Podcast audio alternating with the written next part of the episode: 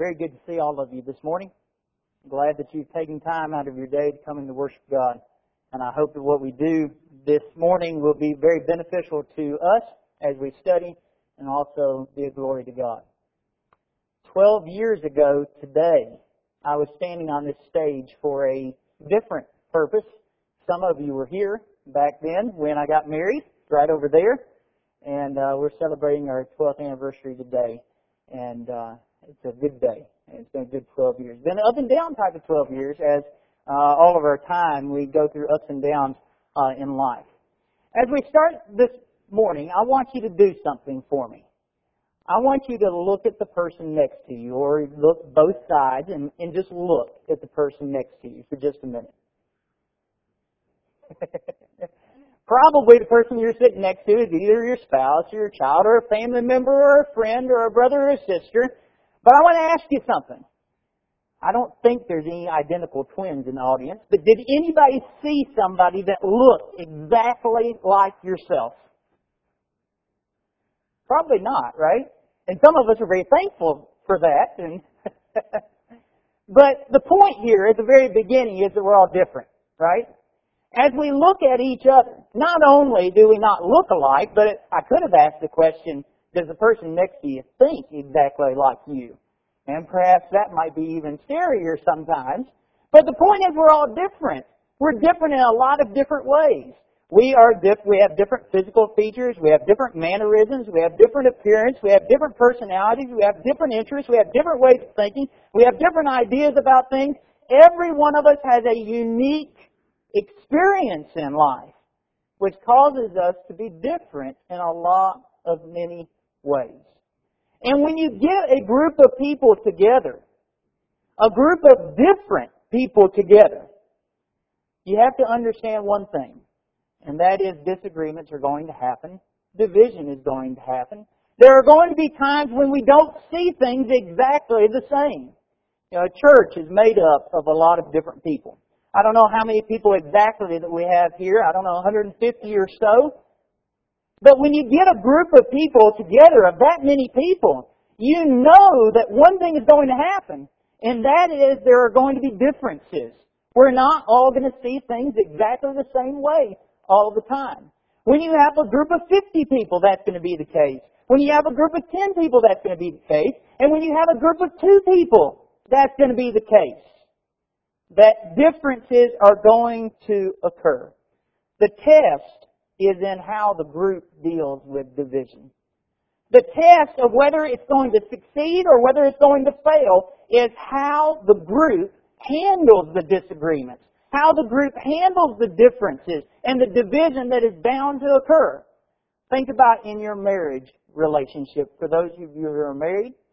Think about in your marriages, the test on whether your marriage is going to succeed or whether it's going to fail is in how you handle those differences and those disagreements and those issues that come up where you don't see things exactly the same way and from the same perspective. For those of you who have a job, is that not also the case in companies, in corporations, in businesses? That the test on whether a group is going to succeed, a business is going to succeed or fail, is going to largely rest on how that group of decision makers and how that group of employees interact and how they deal with the differences and the disagreements and the divisions that are bound to occur. The church is not any different from that.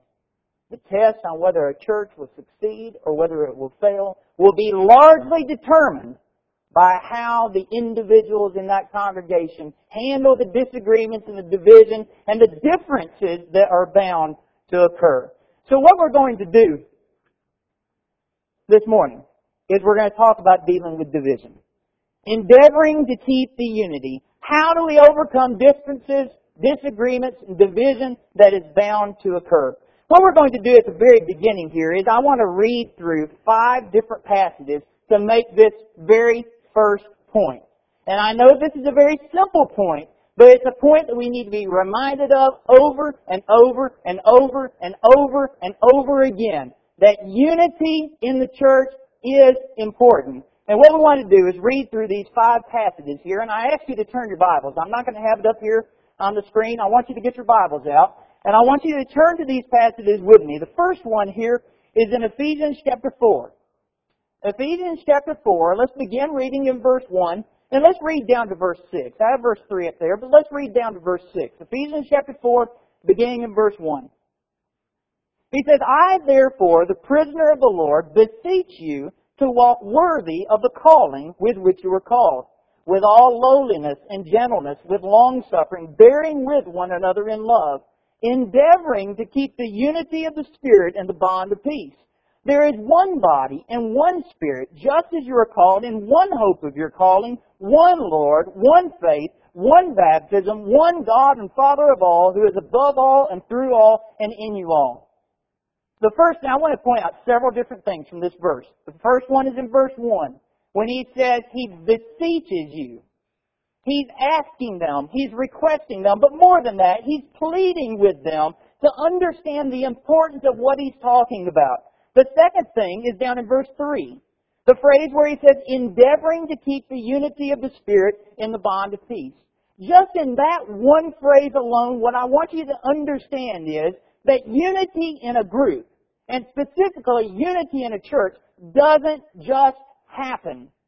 Sometimes what we'd like to believe is that we'll just get all these people together, we'll put them all in a room, and everything will just work itself out, right? That unity will just naturally happen. That's not it. What he says is it's going to take work. He says endeavoring to keep the unity of the Spirit in the bond of peace. When he says endeavor, that means everyone has to work together to make it a reality. The third thing I want you to notice is back in verse 2, where he tells us how we can do this. How can we take a group of people like this with all the different experiences? How can we work it all together where we're on the same page and we're united as one? He says, with all lowliness and gentleness, with long-suffering, bearing with one another in love. We'll touch on some of those points here in just a little while, but he gives us some of the qualities that each and every Christian needs to have in order to maintain unity in the congregation. Lowliness, gentleness, long-suffering, bearing with one another in love. And then in verses 4 through 6, he defines what this unity is all about with all of the ones there. He says there is something that we need to unite on, and here are those things. The second passage I want you to turn to is back to 1 Corinthians chapter 1. Turn back a few pages, 1 Corinthians chapter 1. Now I want you to notice in verse 10. We'll just look at this one verse here, and then we'll turn over a couple more pages in 1 Corinthians. For those of you who remember the letter to the Corinthians, this first letter, there are a lot of issues in the church at Corinth when Paul writes this letter. But he starts out the letter and addresses the root problem. The root problem in the church was not that they were suing each other. The root problem was not that they had issues partaking of the Lord's Supper. The root problem is not the issue regarding spiritual gifts. It's not even the sexual immorality of 1 Corinthians chapter 5. The root problem at the church of Corinth is in verse 10 of 1 Corinthians chapter 1, where Paul says, Now I plead with you, brethren, by the name of our Lord Jesus Christ, that you all speak the same thing, and that there be no divisions among you, but that you be perfectly joined together in the same mind and the same judgment. Again, let's start and go through this verse. He says, I plead with you. Paul is pleading with the church at Corinth. He's begging the church at Corinth. He's saying, please, if there's anything that you want to do, do this. I plead with you. He tells us the importance of what he's talking about. The second thing is the phrase, by the name of our Lord Jesus Christ.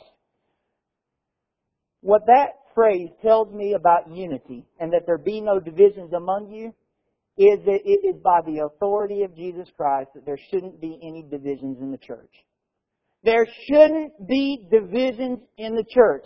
Jesus is commanding that. So while we make this first point, unity is important, I think everybody understands that unity is important, but not just that. Unity is important and it is a command of God. And when we're divided, we are not obeying a command of God. We are disobeying. We take some commands like baptism and we emphasize it. And we understand if we're not baptized, we're disobeying God. And therefore, we cannot be acceptable to Him. And we might take other different commands and we say, okay, if we don't do that, we know we're disobeying God, we're not acceptable to Him. But sometimes I think we look at something like this, unity in the church, and say, well, yeah, it's great if you have it, but we don't emphasize it to the extent of we're disobeying God if we don't have unity in the church. The third phrase I want you to focus on is as he defines the unity here. There are three different things that he defines, three different parts of the definition of unity from 1 Corinthians chapter 1, verse 10. The first part is that you all speak the same thing. You've all got to speak the same thing. That is, what comes out of your mouth needs to be the same.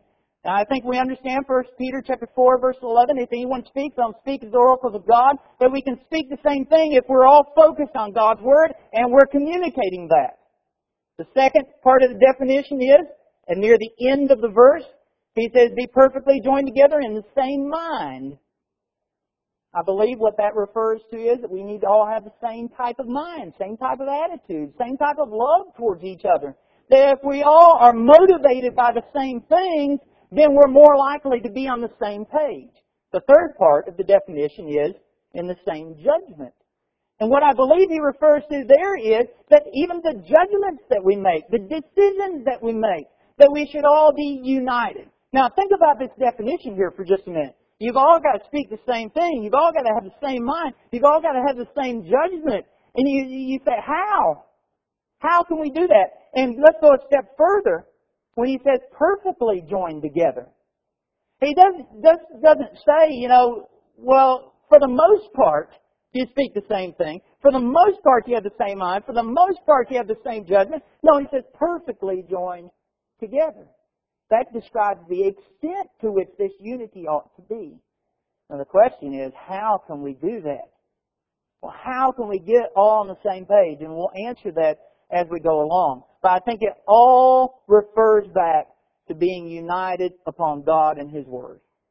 If we're all united upon God and His Word, we can do that. We can speak the same thing. We can have the same mind. We can have the same judgment. Turn over a couple more pages to 1 Corinthians chapter 3.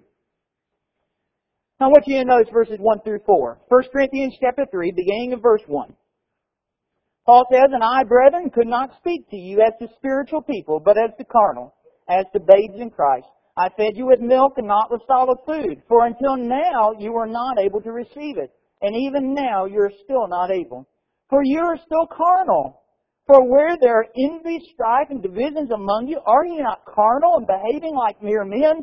For when one says, I am of Paul, and another, I am of Apollos, are you not carnal? The phrase that sticks out in my mind from those verses is at the end of verse 3. When he says, are you not carnal and behaving like mere men? I preached this lesson a lot of different times. And I preached it for this reason. And that is, from my experiences in churches over my lifetime, I've seen a lot of division. And I think that a lot of you here, you also have experienced those types of things at different times. And it is sad to me that in the church, you see stubborn people butting heads and not willing to budge. And division occurring in the church. And what Paul is saying here in this passage, he's pleading with the Corinthians and said, if it's a group of spiritual people, you would expect more than that. You would think you could expect it at your job, that there's going to be some disagreements, division, and there's going to be turmoil at times. You can expect it in other types of relationships. But if there's one place that you shouldn't have to expect division and turmoil, it's in the church. And what he says here is, when there is that, in verse 3, when there is envy, strife, and divisions among you, he says you're carnal. You're behaving like mere men. You're not spiritual when that happens. Again, this emphasizes the importance of unity. Let's turn over to Philippians chapter 2, the passage that we read just a few minutes ago. So Philippians chapter 2, I want you to notice beginning in verse 1. And we'll read just the first 4 verses at this time. Philippians chapter 2, beginning in verse 1. He says, therefore, if there is any consolation in Christ, if any comfort of love, if any fellowship of the Spirit, if any affection and mercy, fulfill my joy by being like-minded, having the same love, being of one accord, of one mind. Let nothing be done through selfish ambition or conceit, But in lowliness of mind, let each esteem others better than himself. Let each of you look out not only for his own interests, but also for the interests of others. For now, I want you to focus on the first two verses. Verse 1, he says, if, 4 different times. He says, if there are any of these things. And as you read through verse 1, the answer to each of those questions is obviously yes. For each of those ifs, it's obviously yes. Is there any consolation in Christ? Certainly. Is there any comfort of love? Yes. Is there any fellowship of the Spirit? Definitely. Is there any affection and mercy? Most certainly. The answer is yes to all of those things. So he said, if the answer is yes, then the Corinthians would have said yes to all of those things. If there are all of those things, verse 2, fulfill my joy by being like-minded, having the same love, being of one accord, of one mind. He says, if all of those different things exist, then here's what I need you to do. Fulfill my joy. That tells me that what Paul wanted more than anything else for the Philippians, for the Corinthians, for the Ephesians, for all of these different churches is be like-minded. Be together. Another phrase when he says being of one accord, you might have a reference in your Bible that tells literally what that phrase is, of one soul. What Paul is saying here is not just some pretense of unity. What he's saying is you need to be united through and through to the core of one soul. That's the type of unity that Paul is talking about. So let's turn back to John chapter 17. We've noticed 4 different passages where Paul is talking about unity and the need for churches to be united. But let's see for just a minute what Jesus said as he is praying in the Garden of Gethsemane, as he prays to his Father shortly before he's to be led away and to be crucified on the cross. Here are some of the things he has to say, down in verse 20, beginning. He says, I do not pray for these alone, but also for those who will believe in me through their word, that they all may be one as you, Father, are in me, and I in you, that they also may be one in us, that the world may believe that you sent me, and the glory which you gave me I have given them, that they may be one just as we are one, I in them and you in me, that they may be made perfect in one, and that the world may know that you have sent me and have loved them as you have loved me.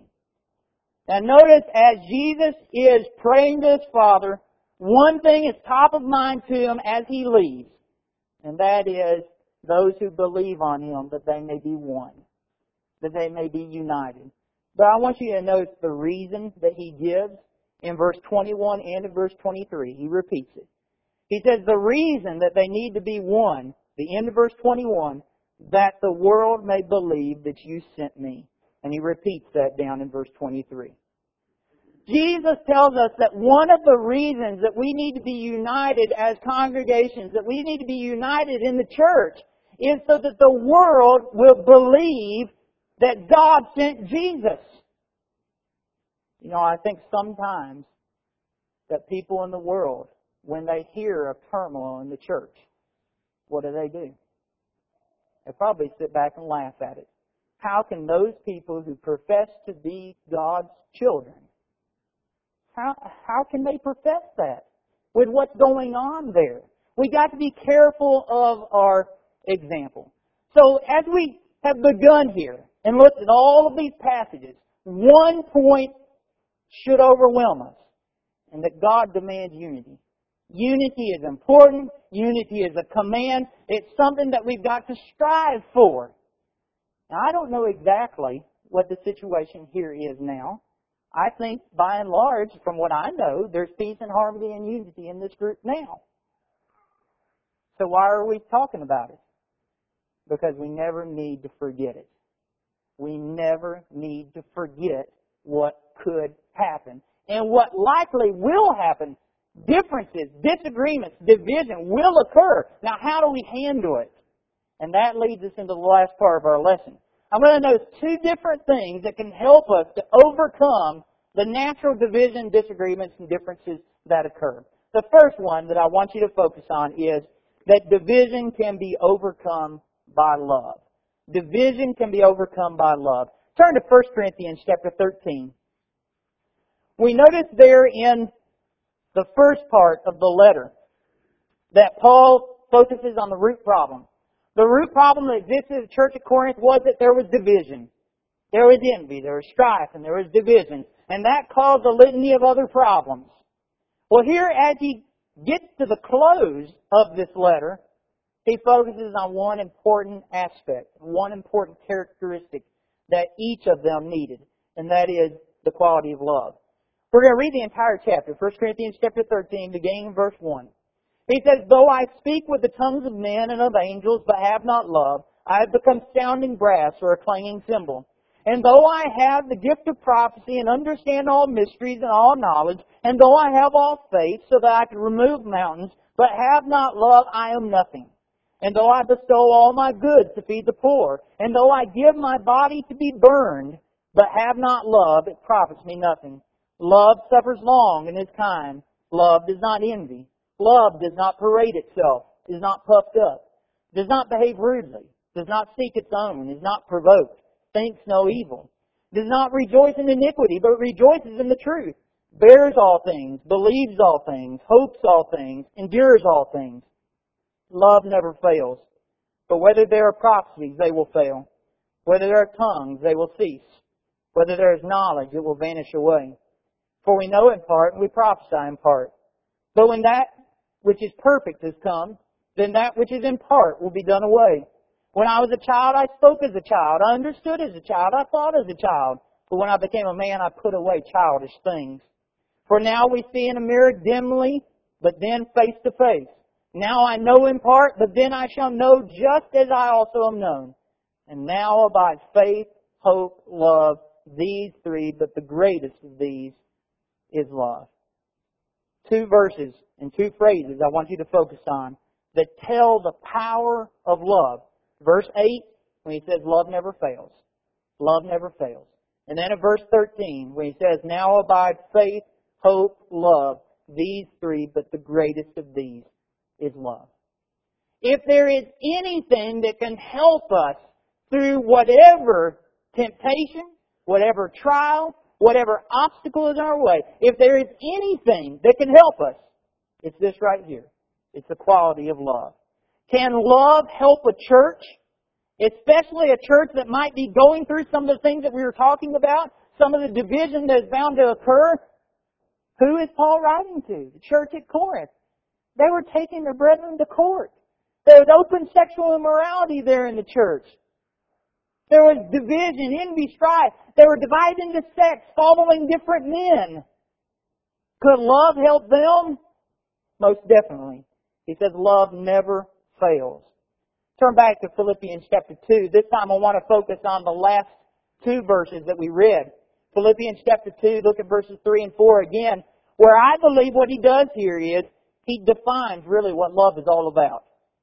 In verse 3 it says, "Let nothing be done through selfish ambition or conceit, but in lowliness of mind let each esteem others better than himself. Let each of you look out not only for his own interests, but also for the interests of others." In this passage, he emphasizes love in the first two verses. He says, comfort of love in verse 2, the same love. And here he describes what love is all about. Love is about putting somebody else before yourself. Love is about looking out for somebody else before you look out for yourself. Isn't that what love is? Is it that's the love that we have in our marriages towards our spouses? It's putting somebody else in front of us, thinking about somebody else before we think about ourselves. Love is a key in achieving unity. When a group of God's people all love God and put Him first. When a group of God's people all love each other and put the needs of others before their own. When a group of God's people all share a love for souls. Can you imagine what can be accomplished?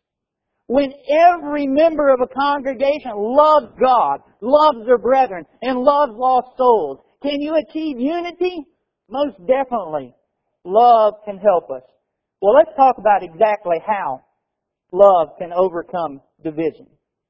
One of the things that love does to help us to overcome the division and disagreements that occur is it helps us to focus on the important issues of life. Do you know why division happens? Division is caused by selfishness. Division is caused by selfishness. When people are proud, stubborn, and unwilling to yield, that's when division happens. When you get two people, or more than two people, who are all stubborn and they butt heads, that's when division occurs. Love reminds us of the reason that why we gather together. Love reminds me that it's not all about me. It's about others too. That love for God, my brethren, and others comes before my own personal feelings. Love reminds us by helping us focus on all those important things.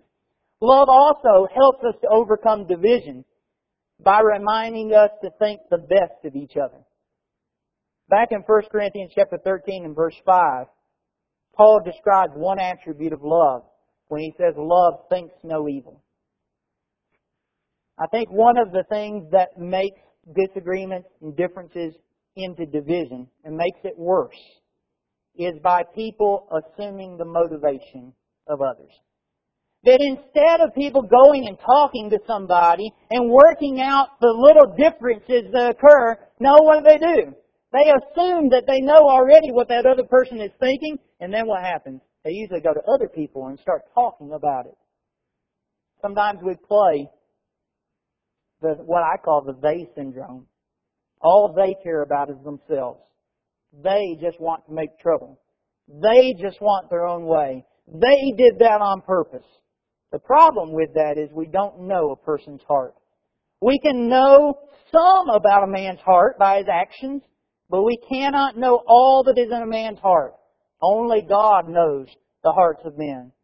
Trouble is caused by assuming to know a person's heart. In Ephesians chapter 4, verse 2, Paul said, bearing with one another in love. I basically think what he means by that, we've got to have some patience. We've got to put up with each other. As brethren, we must give each other the benefit of the doubt. Love helps us to do that. And then number 3, love helps us to overcome division by causing us to solve problems instead of ignoring them or running away from them. I believe you could describe unity as joint participation in peace and harmony. That is, when we come together, we're participating together, and we do it in peace and harmony. And as we looked at earlier, unity is a command. Each of us must strive to have that peace and harmony. In Matthew chapter 5, verse 9, in the Beatitudes, Jesus said, blessed are the peacemakers, for they shall be called sons of God. What he's telling us there is we need to be people who make peace. We need to love peace and be about making it. I want you to turn to Philippians chapter 4. Philippians chapter 4, there's two little verses here that I think go a long way in telling us how we need to handle issues that come up in the church. Philippians chapter 4, verses 2 and 3, notice what the Apostle Paul says. He says, I implore Euodia, and I implore Syntyche to be of the same mind in the Lord. And I urge you also, true companion, help these women who labored with me in the gospel, with Clement also and the rest of my fellow workers whose names are in the book of life. Now, these two sisters in Christ, in verse 2, Euodia and Syntyche, I don't know what the issue was between these two sisters. There was something that Paul knew about.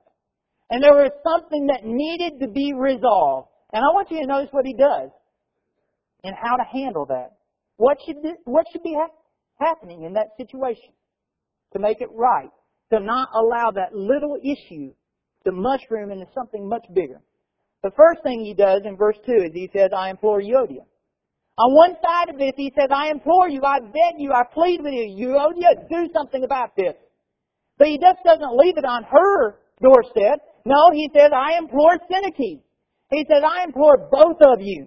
to be of the same mind of the Lord. I want both of you to work this out, to get on the same page, to get back together. Too many times what happens when there's a disagreement between brothers and sisters in Christ is one's over here, and they never speak. And neither one of them takes that step to solve the issue. What would Paul say right here? He says, you do something about it. And he says, you do something about it. Take care of that. But I'm not going to go to them unless they come to me first. That's the type of attitude sometimes people have, isn't it? What Paul's saying is both of you need to go. It doesn't matter who goes first. Both of you go. But not only that, the other thing that allows differences and division like that to get worse is that everybody else takes a hands-off approach. And we say, that's their problem. They've got to work that out, right? Well, what does he say in verse 3? He doesn't just implore Euodia. He just doesn't employ Syntyche. He just doesn't implore both of them. He says, I urge you also, true companions, help these women who labored with me in the gospel, with Clement also, and the rest of my fellow workers whose names are in the book of life. Now, I'll go ahead and tell you, I don't know exactly who the true companion is. I have my guesses. I really believe he's talking to all of them at the church. He could be talking to one individual, but the point's the same regardless. Somebody needs to help these two sisters. If they're too stubborn to pick up the phone or to go knock on the door of the other one, what do you need to do? Stand by and let it happen? No, he said, you need to go. You need to help them, whoever this true companion is. It's not often easy to solve disagreements and fix division, but we need to work at it with all we've got. Why? Because we love. Because we love God, we love His church, we love the brethren, and we love lost souls. Love can help to overcome division. The second thing I want to look at that can help to overcome division that occurs is humility. Humility is another powerful tool in overcoming division that happens within the church. Turn back to Philippians chapter 2. This is basically the text for the lesson. In verses 1 and 2, we notice the type of unity that Paul commands the church to have. In verses 3 and 4, and also the first couple of verses, we notice the emphasis on love. But also we notice the emphasis on humility and how humility can help us to achieve the type of unity that Paul commands. Look down at verses 5 through 8, Philippians chapter 2. He says, let this mind be in you, which was also in Christ Jesus, who, being in the form of God, did not consider it robbery to be equal with God, but made himself of no reputation, taking the form of a bondservant and coming in the likeness of men. And being found in appearance as a man, he humbled himself and became obedient to the point of death, even the death of the cross. What Paul is saying here, what type of mind do we need to have? What type of mind will allow us to have this type of unity? It's the humble mind. It's the mind which Jesus demonstrated by coming to this earth and dying upon the cross. Christ taught the principle of humility and service. In Luke chapter 9, verse 48, he taught, for he who is least among you will be great. What Jesus taught was that if you want to be great in the kingdom of God, you learn how to be a servant. You learn humility. You remember the parable of the tax collector and the Pharisee who went up to pray. What was Jesus' point in that? The point is that you need humility above anything else. It's the bedrock principle of Christianity. Now, how do we have unity in the local church? We have unity in the local church by having the same love and being of the same mind, having humility. Now, how can humility help us to overcome division specifically? Number one, by causing us to admit that we could be wrong. How many times in your marriages, especially husbands, I focus on husbands because it's safer for me and that I know a little bit more because I'm one. How many times in your marriages have you not wanted to admit that you were wrong? You know, I have another lesson that describes the two phrases, the two hardest phrases in the English language to say. I was wrong, and I'm sorry. We don't want to admit it. Even sometimes when we realize it, that we're wrong, we don't want to say those words that I was wrong. You know, we all have a degree of pride. We all have our own thoughts about what's wrong or right. When a subject comes up on which we may differ, there arises some problems.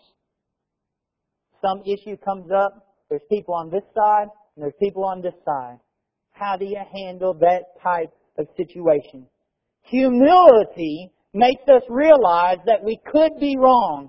Where division occurs is when you've got a group on this side and you've got a group on this side, and both of them say, I'm not wrong, I'm right. Humility allows us to remember that we could be wrong. We're not right all the time. It allows us to keep an open mind. In Romans chapter 12, verse 16, Apostle Paul says, do not be wise in your own opinion. Do not be wise in your own opinion. Too often we shut out the possibility that we might be wrong, and that makes the situation much worse. How can humility help us to overcome division? Well, it helps us to allow us to admit that we could be wrong, but also by instilling patience and a long-suffering attitude. And you dealt with that some this morning in our adult Bible class here in the auditorium, talking about patience and long-suffering. Philippians chapter 2, verse 3, mentioned the lowliness of mind. In Ephesians chapter 4, verse 2, he said lowliness and gentleness, with long-suffering, bearing with one another in love. The point there is that in lowliness of mind, the idea is to think low of ourselves, to esteem others better than himself, to bear with one another in love. Humility allows us to be patient with each other. How does division become worse in a group? People are impatient. They can't see things through the eyes of the other person. They want everybody to see things exactly the way they see them right now.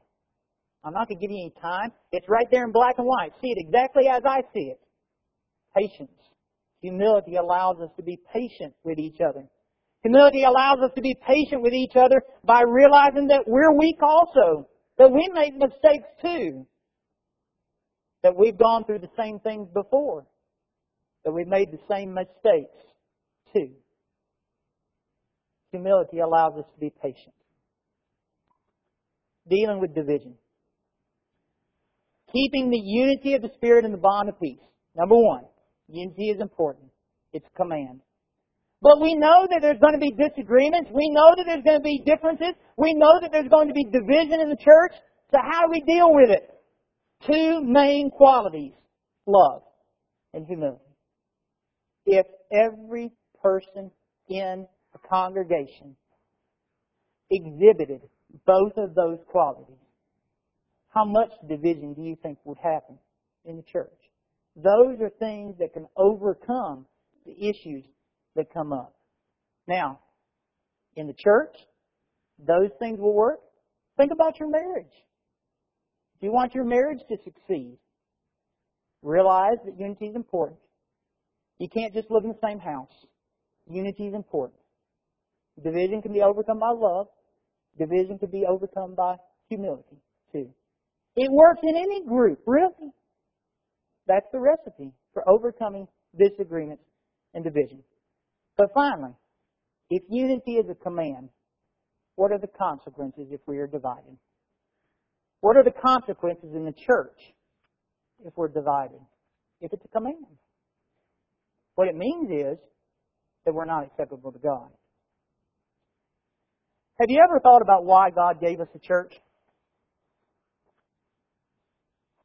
You know, God could have designed a plan where each and every person had to do things on their own. And by and large, we do have to do things on our own. I realize that. But He didn't have to design us to gather in a group like this. He could have just given us the Bible and given us a list of things that we need to do in our lives. And if you do those things, then you're acceptable to God. But no, He told us what we need to do. But He says, I want you in a group. I want you to come together. Have you ever thought about why?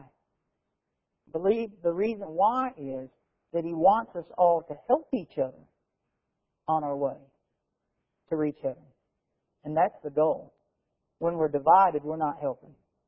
We've got to be all united on the same purpose, to love God and to live with Him forever.